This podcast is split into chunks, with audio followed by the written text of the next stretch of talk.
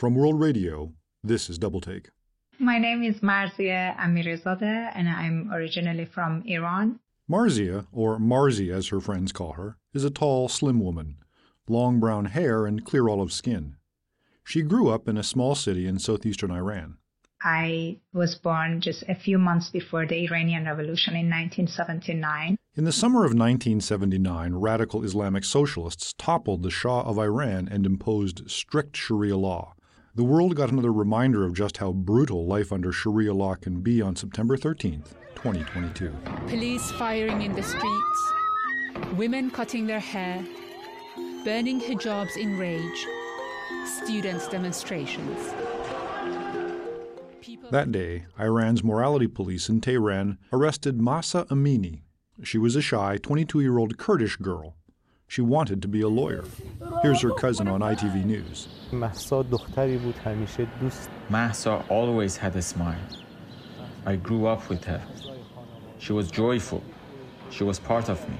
The morality police prowl the streets to enforce Sharia law's strict dress code. Women must cover pretty much their entire bodies, down to their wrists and ankles. The police said Mahsa was wearing a hijab improperly and wearing tight pants. So they threw Mahsa into a police van and beat her over the head, repeatedly. After she arrived at the detention center, she collapsed. Mahsa died in hospital three days later, five days before her 23rd birthday. Tehran erupted. At her funeral, women ripped their headscarves off in solidarity. Outrage spread across the whole world. Protesters in Vancouver are chanting Women, Life, Freedom. It's a similar scene in cities across the globe. And in places like Tehran, Toronto, and Berlin, women are also chopping off their hair.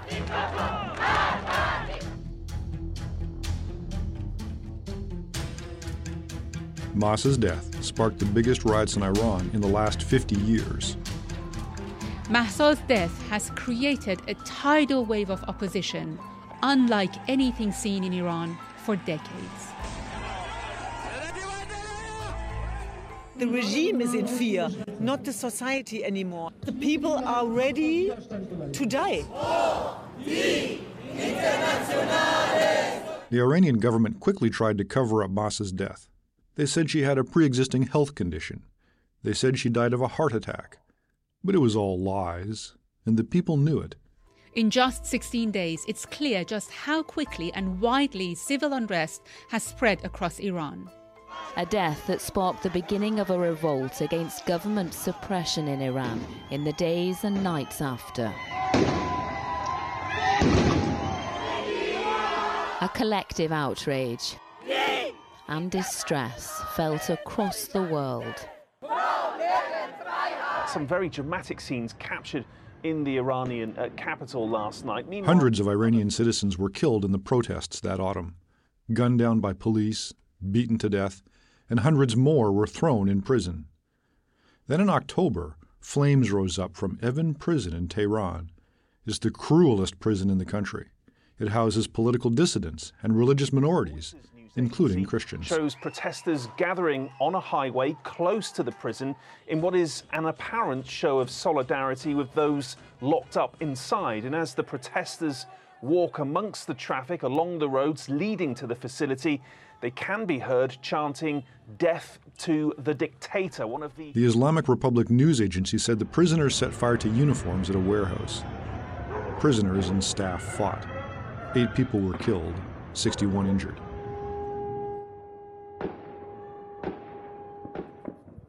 Marzi watched all this unfold from her home in Atlanta last fall. She knows exactly what it's like to be oppressed in Iran as a woman and persecuted in Iran as a Christian. She even knows what it's like to be thrown into Evin prison.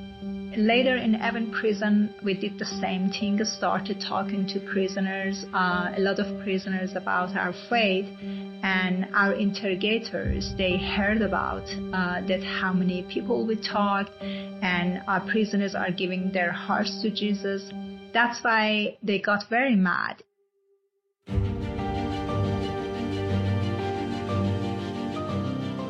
I'm Les Sillars.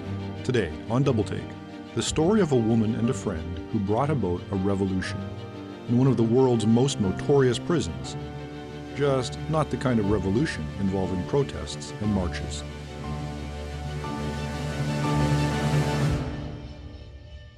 Here's Anna Allen with our story. Iran wasn't always so oppressive. The monarch of Iran, Mohammad Reza Shah Pahlavi, tried to modernize and secularize Iran for 20 years after World War II. He implemented programs to encourage industrialization. Here's the Shah in a 1977 interview with PBS.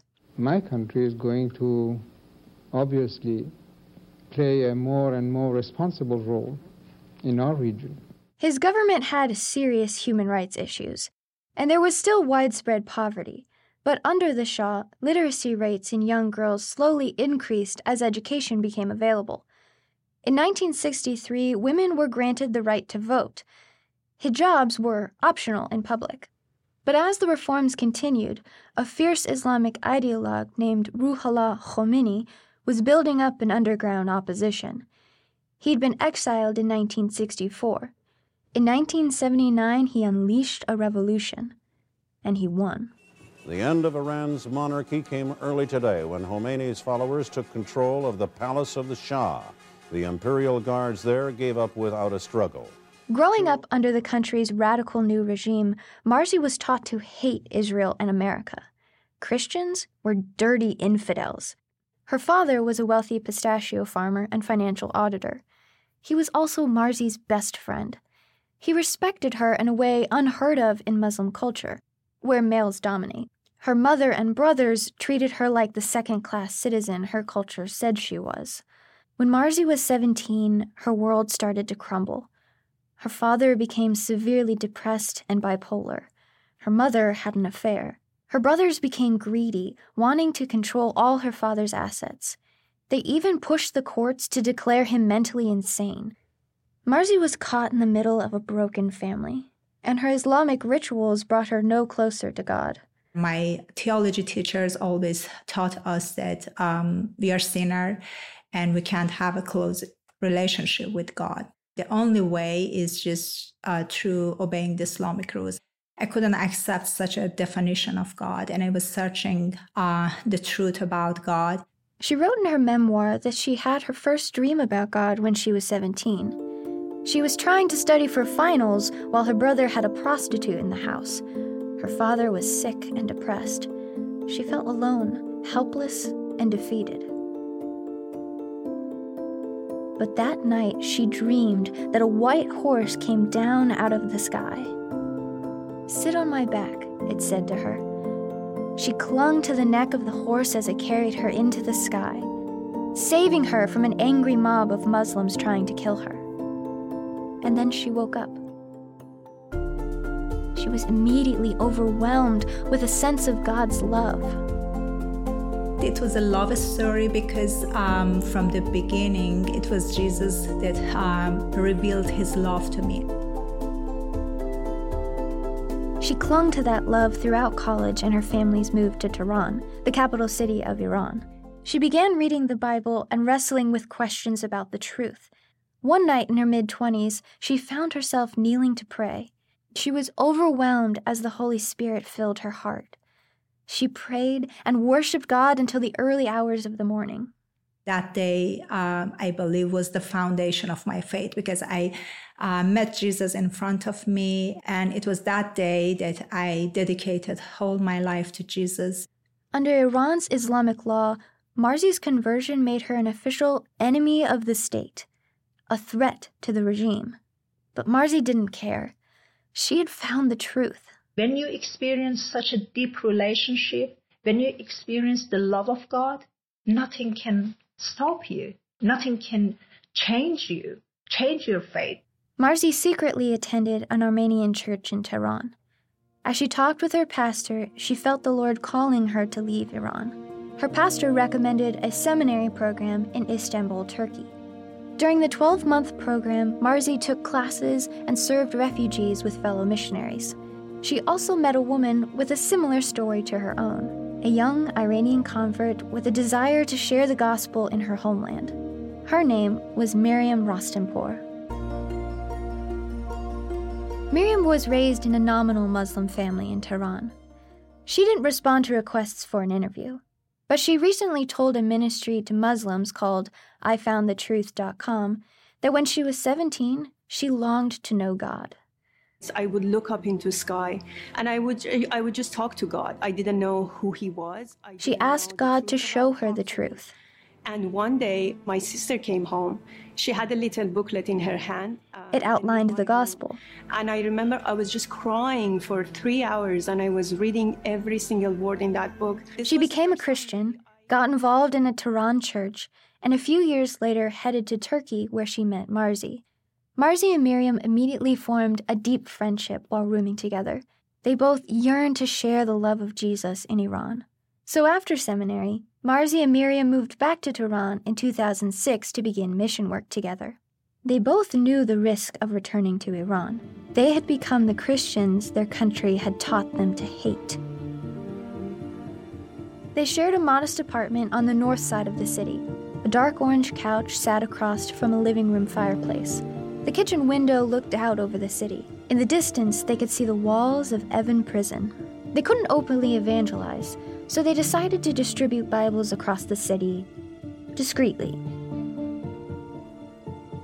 They asked their pastor from seminary to smuggle New Testament Bibles into the country. It took months to set the dangerous plan in motion. But soon Marzi and Miriam were stashing thousands of Bibles in their apartment complex. Their apartment had a separate storage room in the basement for each resident. Stacks of Bibles filled their unit. A map of the city hung on the wall. In the evening, Marzi and Miriam would fill their backpacks with about a hundred Bibles. At midnight, they'd drive to a neighborhood and sneak Bibles into people's mailboxes. They hoped no one saw them or reported them to the police. They'd mark that neighborhood on their map with a little cross. The next night, they would move to the next neighborhood. They left Bibles wherever they could cafes, taxis, mailboxes. This undercover ministry went on for two years. No trouble from the police. But on March 5th, 2009, that changed. That day, Marzi received an odd call from the police station. Something was wrong with her car documents. They told her to come to the Gisha police station by 2 o'clock. So she went. Miriam was at her dentist that morning. Marzi waited at the station for about an hour and a half. Finally, they escorted her to the office of Mr. Rasti. All Iranian government officials use pseudonyms. In Farsi, Rasti means truth. Marzi soon discovered that was rather ironic they told me you're not here because of your car documents. You're here because because of your um, Christian faith and because we uh, our guards noticed that you were uh, giving Bibles to people. Mr. Rasti mentioned just one time when a Revolutionary Guard saw Marzi handing someone a Bible in a restaurant. They didn't know about the mailbox smuggling, but one time was all they needed. The officers handcuffed Marzi and hauled her back to her apartment. They wanted to search her home. No warrant and no warning. When they got there, Miriam had just returned from the dentist. She was still a little dazed from the medication when she heard the banging at the door. She peered through the peephole. Marzi was standing there with three Revolutionary Guards. They ordered the women to sit on the couch. They rummaged through every drawer, cabinet, and closet. Any kind of Christian literature they found pamphlets, CDs, Bibles they threw in a pile in front of the women. While they were searching my home, uh, one guard uh, told me that um, everywhere we search, we find something about Jesus on your refrigerator, on your wall, every and I and I told him you can't find anything except God in our home. Whenever the guards spoke to them, Marzi and Miriam tried to appear confident, but they both knew what was at stake. The two exchanged knowing glances. in the basement, we had like uh, more than 2,000 uh, New Testaments. If they, you know, get those Bible, we, we knew that they are going to burn all of them.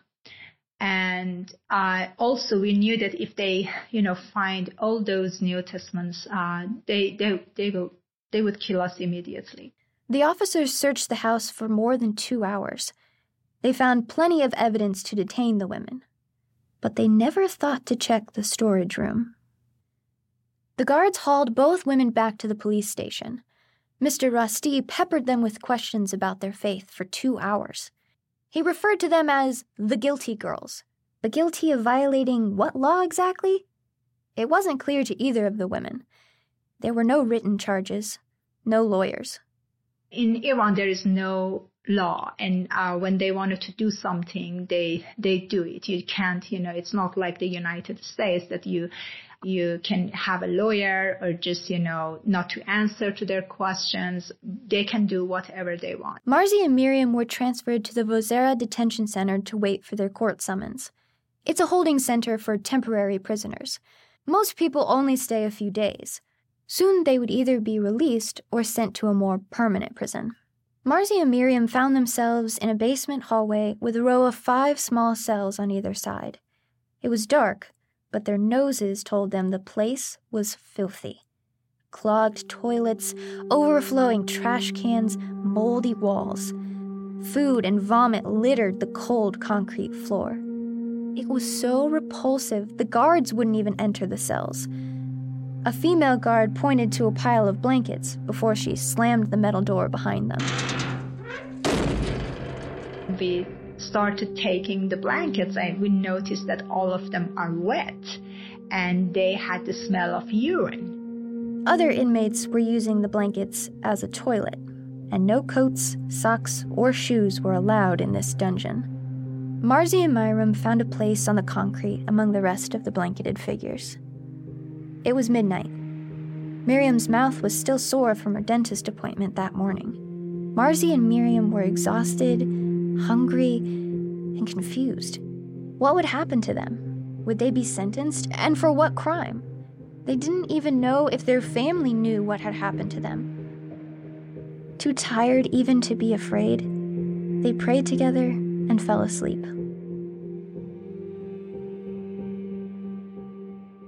The next morning in the detention center, Marzi and Miriam woke up to a woman screaming for a cigarette. Marzi hid under her blanket until she felt someone kick her side. She poked her head out and saw the woman standing over her, demanding a cigarette.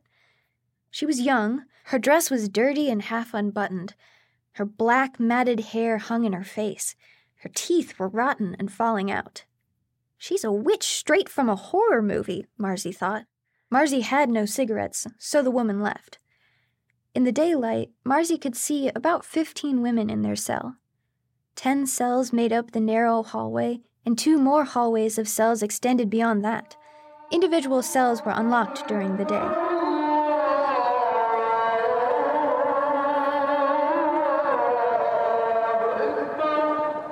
It was Friday, the Muslim Sabbath. The courts were closed, so Marzi and Miriam's case had to wait until Saturday. The witch woman was now smoking, crying, and shouting the names of Islamic prophets. Marzi and Miriam decided to introduce themselves. The woman's name was Layla. She was arrested for buying drugs on the street. Her opium addiction had driven her to prostitution and homelessness.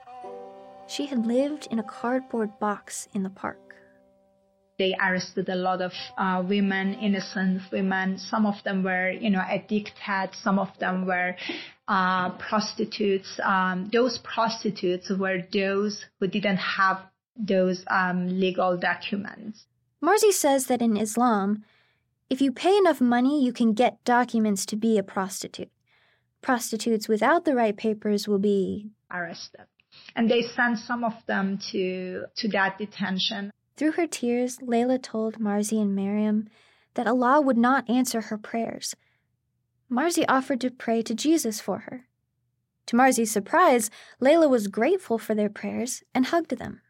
At lunchtime, a guard slid a big saucepan of lentils and rice down the hall. Marzi and Miriam watched, disgusted, as the other inmates crowded around the pan and devoured the food. The guards treated us like animals, and by putting food in a dirty pot and throwing it in front of us without any plates or spoons. Saturday, the courts reopened. Prisoner after prisoner was called to court, but not Marzi and Miriam. They waited all day, but still no word. They didn't sit idle in their cell, though. Their conversation with Layla had inspired them. They walked around the hall, introducing themselves to women in the ward. The guards and inmates thought it strange to see such friendly people in that dark dungeon. On Sunday, Marzi and Miriam were sent back to the not so truthful Mr. Truth. They told us that we are going to take you to the office for interrogation and you have to uh, answer all our questions. And whatever you know, whatever names you know, you should give, give us. And otherwise, we will beat you until you vomit blood.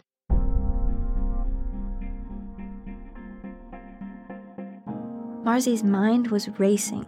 What usually happens in the Iranian uh, in, in, Iranian prisons, and uh, they torture people, they kill people. People uh, do not have the right to have a lawyer, and no one, um, you know, will hear uh, what happened to them. And at that time, uh, we were so scared. They were left in a tiny, unkept office to wait. They prayed for strength if they were to be tortured. But then, no one came. At nightfall, the guards just took them back to Vozara. Marzi and Miriam were held at the detention center for 14 days. They became known as the Christian girls. Their fellow prisoners were broken women. They had been abused by their communities, betrayed by their government, and forgotten by their religious leaders. They cried in vain to a fake God. Marzi and Miriam's face had led them to prison, and yet they clung to it. Their fellow inmates couldn't understand it. I believe for 14 days that we were in that detention, we could share our faith uh, with more than 60 women. Most of them were crying, um, you know, they were hopeless. And talking to them about Jesus uh, the love of God was amazing, uh, would give them hope, and they gave their hearts to Jesus. Marzi and Miriam were burdened for these women. And what about future prisoners who'd come after them? Finding pieces of chalk in their cell, Marzi and Miriam got an idea. They started writing Bible verses on the low ceilings. Maybe future inmates would see it and find hope. Since the day she was arrested, Marzi had begged God to release her and Miriam. Why did he allow this suffering? As she talked to more prisoners, she started to see the answer. Before we go to prison, we had um, we had to pray and ask God to show us the right person to speak about our faith. Um, we had to be cautious, but in that place, we had a great opportunity to talk to anyone, and no one could stop us. I believe God intentionally wanted us to stay there. When Marzi and Miriam prayed with someone, the room would go silent. As they finished their prayer, a chorus of amens would fill the hall. It was like having a home church. I asked Marzi if she was scared to talk about God in prison. After all, sharing the gospel was what got them into this mess. They couldn't do anything else with us. We were already in prison. What else they could do with us? They couldn't stop us talking.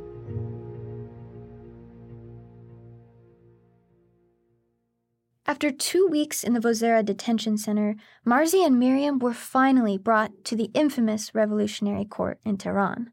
It's an imposing three story sandstone building with narrow windows. They had no idea what Iran's shoddy legal system would do to them behind those doors. Outside the court, Iranians were preparing for their Persian New Year's celebration. Marzi and Miriam had planned to distribute Bibles in other Iranian cities during the holiday. Instead, they were inside the court, waiting. Beyond the closed door, they could hear faint voices in the judge's office. Soon the guards came and loaded them in the car. But this time they were not headed back to Vozara. They were going to Evin prison, the Evin Prison. As suspects in a crime against the state, they'd stay there until their trial. They didn't know when that would be. They didn't know their official charge. They had never talked to any judge or lawyer. But there they were, headed to the harshest, most violent prison in Iran because they gave someone a Bible. The day that they transferred us to Evin prison, honestly, first of all, I was, uh, I had so much fear. I knew that, you know, that's a notorious prison. We could see the wall of uh, uh, prison, and every day for doing our chores, we would drive uh, by the wall of that prison. And sometimes I would pray for those prisoners inside that prison. Now, Marzi and Miriam would be those prisoners. Guards led them through the looming front gate and into a rundown little office. There, the guards fingerprinted them and took their mugshots. The women had to hold a sign while being photographed. Marzi's read, Marzia Amirzadeh, accused of promoting Christianity in Iran. That seems ridiculous to us because we didn't consider ourselves criminals and they treated us like cr- criminals and taking those photos. That's why I, I, I smiled when they took that photo. I just smiled. Inside the walls, Evin looked like a little town of shoddy red brick buildings. It could hold 15,000 prisoners. The guards escorted Marzi and Miriam to the women's quarters. Women accused of murder or prostitution lived downstairs. Marzi and Miriam went upstairs with those charged with fraud or crimes against the state. Soon they were standing in front of their cell. Room 1. Three triple stacked bunk beds lined the walls, not nearly enough for the 50 women who lived in room 1. The cell was about 300 square feet. That's a little smaller than a two car garage. The air was a combination of sweat, vomit, mold, and clogged toilets. The very walls seemed toxic. Marzi and Miriam were surprised at the number of small children in the prison, some only five or even two years old. They said they had been born there, clearly abused. One day, Miriam was in the prison yard, and one of those kids saw for the first time a bird in the sky and he was so shocked and he was just screaming that and pointing out to that bird. It was so heartbreaking you know. Inmates peppered marzi and miriam with questions. Why are you here? What is your charge?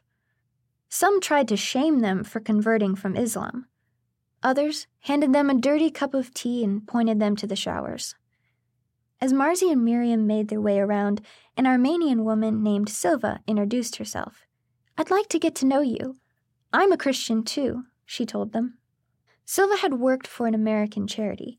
Her last business trip to Iran lasted longer than expected.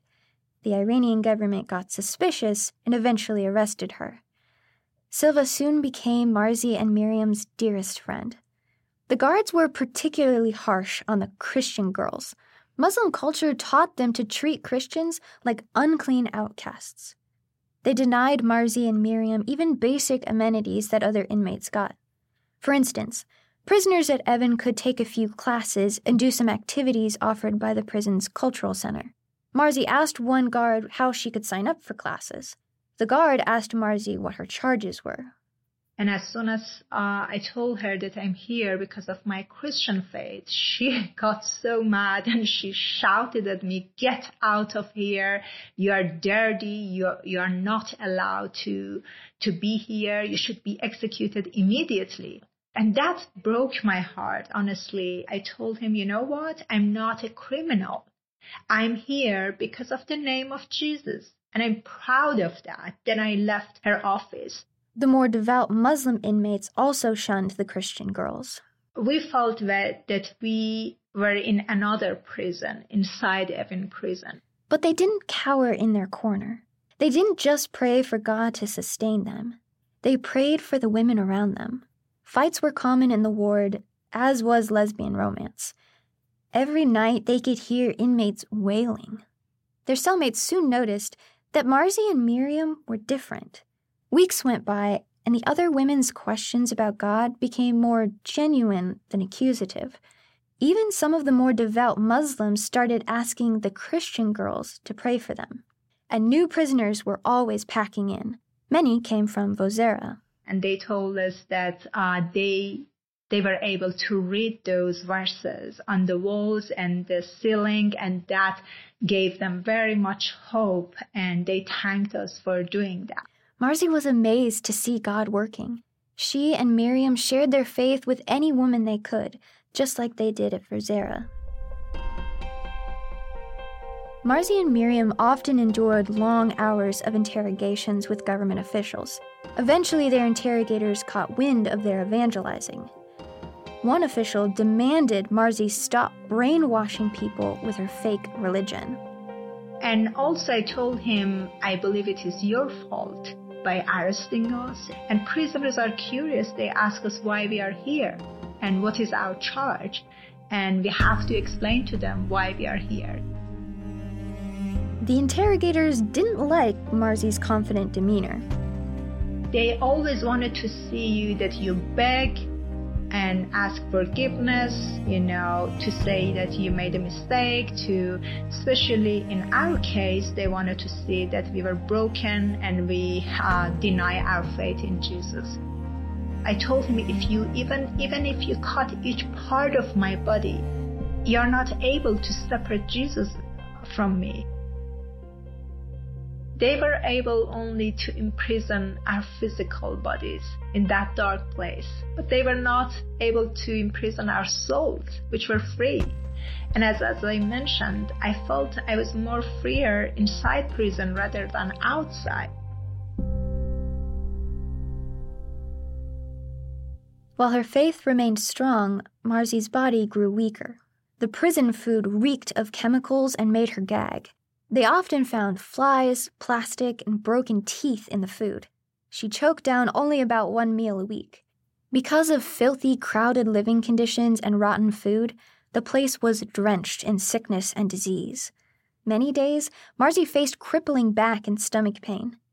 She'd lie in bed for hours, crying until her face turned blue. The small clinic in the prison was little help. The doctor's first question was always, What is your charge? As soon as they would hear that we were Christians, they refused to give us medications.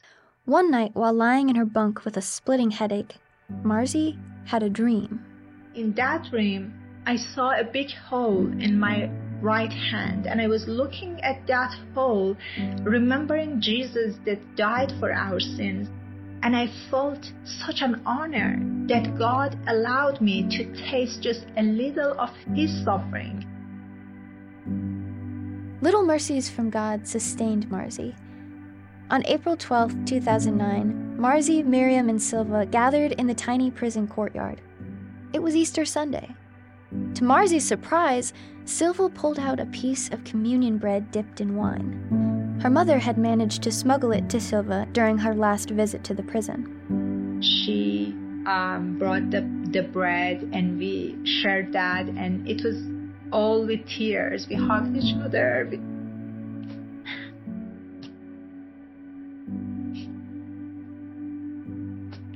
I can say that was the best communion I have ever had.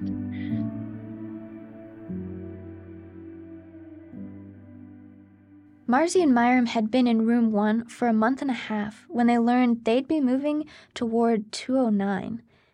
They had heard of Ward 209 from the other inmates. That's where Silva had sat in solitary confinement for eight months.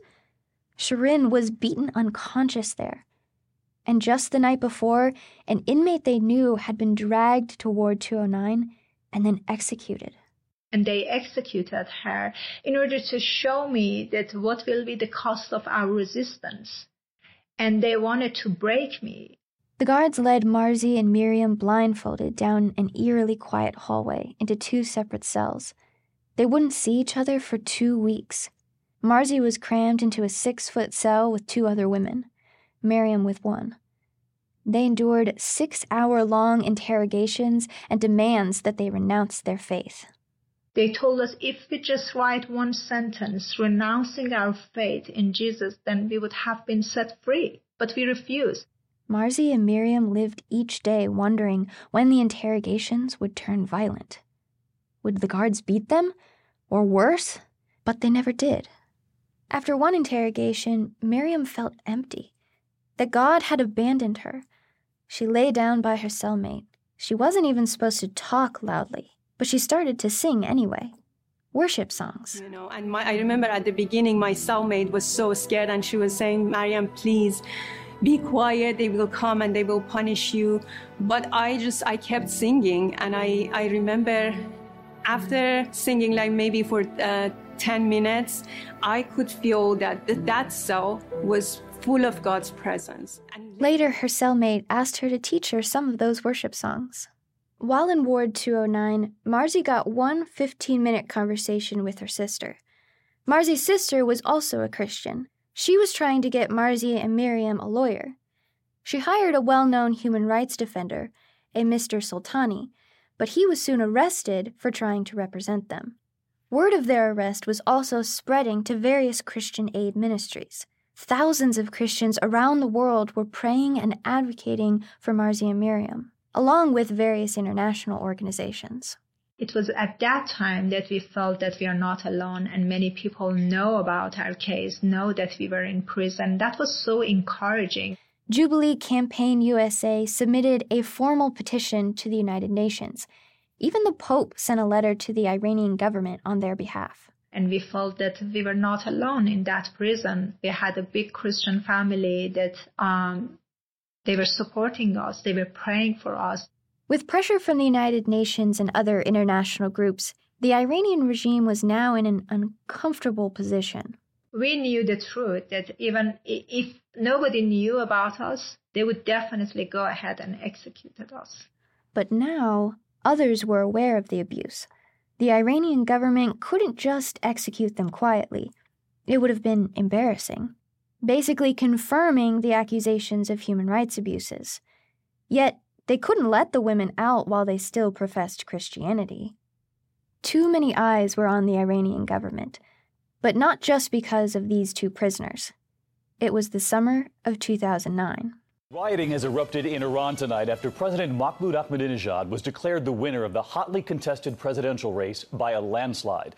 Polls leading up to the election had shown a possible victory by his opponent, Mir Hossein Mousavi. We want freedom! We want freedom! Dictator. That's what the protesters have been shouting. This is a city under lockdown. That summer, protests erupted over the Iranian election. The government cracked down, arresting hundreds of prisoners. Many of them ended up in Evin prison with Marzi and Miriam. But the riots and protests eventually fizzled out. After five and a half weeks in Ward 209, Marzi and Miriam returned to a much more crowded Ward 2. Despite the attention Marzi and Miriam's case was getting, there was still no end in sight. By September of 2009, they'd been in prison for six months. But Marzi saw it as an opportunity to share the gospel with even more cellmates, like Tamasabi. She was a devout Muslim sentenced to life for smuggling drugs. She had already spent the last 13 years in and out of jail. She thought Marzi and Miriam were crazy for giving up their freedom for their faith. She said you can easily renounce your faith and get out of this horrible place why you are insisting on your faith and um, torturing yourself in this dark place. I told her that you know they just kept kept us in this prison but i am free. I feel free in jesus. This is my faith and i'm not going to renounce my faith Marzi prayed for Tamasabi and tried sharing her faith with her. Marzi believes that one night God gave her a vision that Tamasabi would be released in six weeks. Tamasabi didn't believe it, but six weeks later, she was pardoned. Marzi gave her a little wooden cross the day she was released. She clung to it, saying she would keep it forever. Some of them were not able to understand it that I was in love with Jesus and I was enjoying that God gave us that opportunity to share our faith with a lot of people who were hopeless. Uh, and some of them, like her, they were sentenced to life in prison. And we were able to pray for them and give them hope, to give their hearts to uh, Jesus. They could see miracles.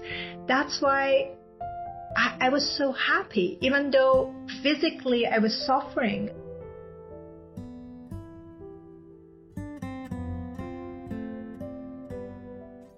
Even the guards started to take notice of Marzi and Miriam's faith.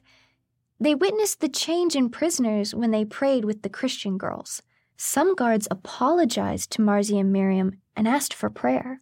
I was surprised at hearing such a thing from a Muslim, a guard that uh, bef- a few days before she was insulting me.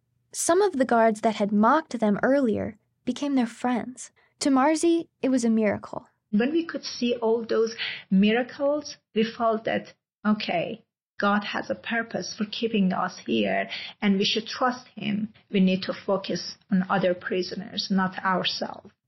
As the months passed, Marzi and Miriam's case gained more and more public attention. New inmates recognized them as the Christian girls on TV. I believe one of the reasons that they didn't torture us physically, it's because of uh, Christian support and many people who started advocating for us. As a result of that, they they started changing their behavior with us. For the first time since their arrest, Marzi and Miriam were granted a contact visit with their sisters. That meant they could actually hug them and talk with them for 15 minutes. They learned they finally had a lawyer, Mr. Agassi. On the morning of October 7, 2009, Marzi and Miriam boarded the bus headed for the Revolutionary Court. After almost eight months in prison, they were finally going before a judge. That day was special for another reason, too. It was the four year anniversary of Marzi's baptism. On that day, she was in seminary in Turkey. One evening, Marzi gathered with fellow Christians on the coast of the Marmara Sea to be baptized. When she stepped into the water, the pastor asked her three questions Are you a Christian?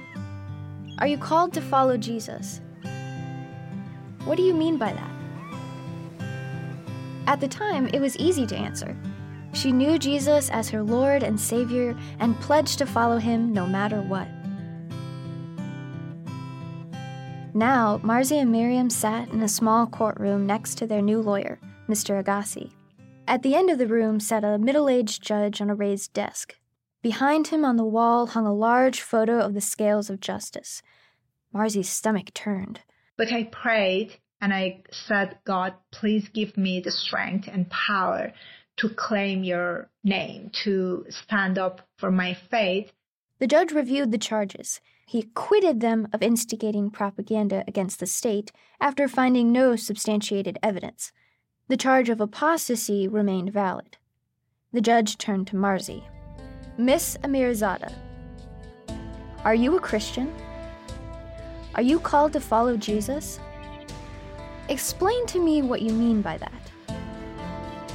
These were the same questions her pastor had asked at her baptism.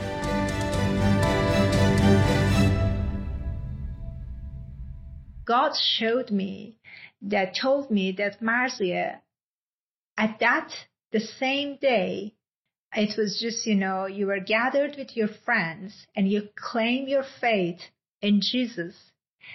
And he wanted to test me that in the face of execution by hanging, in the face of death, are you going to announce your faith again? She explained to the judge that Jesus was more than just a prophet. He was the Son of God and her Savior. Miriam also testified to Christ. God gave me the power to announce my faith in front of a judge who told me if you are going to keep insisting, you will face execution by hanging. And I had a big, uh, long, uh, long conversation with the judge uh, about my faith in Jesus. These were not the kinds of statements that were going to get them their freedom he insisted us to renounce it and to get released, not to stay in prison. And I told him if I wanted to renounce my faith in Jesus, I would do it the, in the first day, not after uh, six months of uh, mentally get tortured by you. And I. Their lawyer was also shocked by their strong convictions.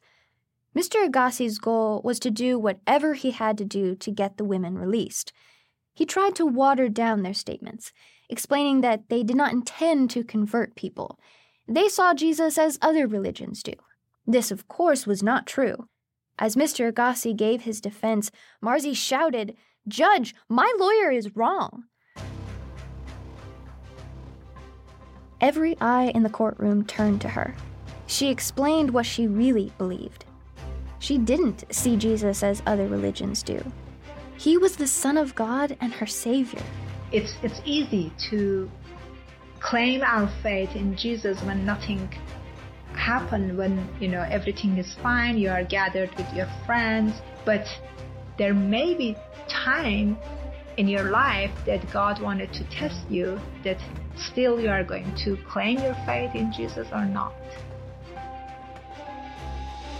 mr agassi's face was beet red with anger the judge was shocked but then he told them stand by your beliefs after all Everything in this world comes at a price. If they have reached this conclusion and believed in what they say, then they will have to pay the price for it. And I felt so good after that that I passed that test with victory, that I was able to stand for my faith even in the face of death and execution. At the end of the trial, the judge deferred their case to a different court which meant more waiting. They went back to Evin prison. Over the next month, they met with the chief prosecutor three times. Marzi and Miriam never backed down. The now friendly guards of Evin tried to give them any news they heard about their case.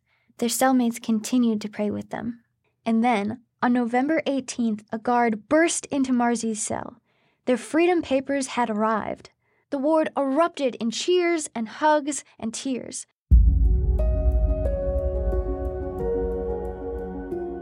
As they walked out of the prison, they gave a tearful goodbye to all their fellow inmates. Cellmates had become a congregation of dear friends. After nearly nine months in the worst prison in Iran, Marzi and Miriam were finally going home. But they were leaving behind a church. The place meant to silence Marzi and Miriam had become a pulpit for God's truth. I, I believe as a Christians, Everything is in God's control when we trust Him. We should just trust Him. We shouldn't scare the storms. If you walk with God, if you live with God, then you will see that how you come out of those storms stronger, more faithful, and have a more deep relationship with Jesus. A few months after their release, Marzi and Miriam moved to the United States. They would never be fully free from government surveillance if they stayed in Iran. In 2013, they wrote a book about their experience called Captive in Iran. Miriam now lives in Washington, D.C. Marzia lives in Atlanta. She travels the U.S. sharing her story. It's been a year since the protests over Mahsa Amini's death rocked Iran. Some Iranians are still protesting, and for a while, hijab rules were seldom enforced. But Iran's Islamic regime is still firmly in control. Thousands of citizens have been thrown into jail and hundreds killed. And just last month, the morality police returned to patrol the streets. One activist told NPR through an interpreter last spring that the demonstrations were never an existential threat to the government.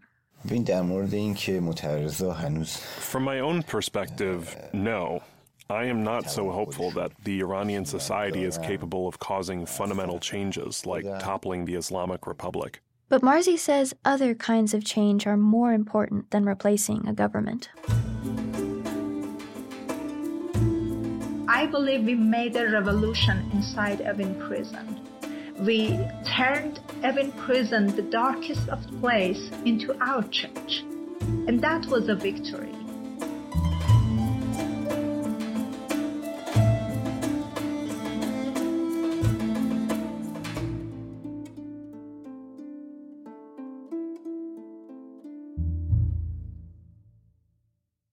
Anna Allen reported this episode of Double Take. Anna, Emma Purley, and I wrote it. Produced with the help of the creative team at World Radio. I'm Les Sillars. Next time on Double Take. Oh, love that will not let me go. There were two points. Um, we really thought we were going to lose them. Everything is irrevocably changed, and nobody asked you.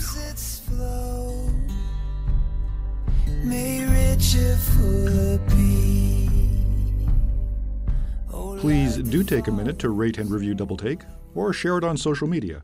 It's super important for helping others find this program. And email us with your comments at editor at wng.org. We want to hear from you, and we read everything. Finally, if you have an idea for an episode, send it to us. We're looking for story ideas that make us, well, do a double take. We'll see you next time. Rejoice my heart, rejoice my soul. My Savior God has come to thee.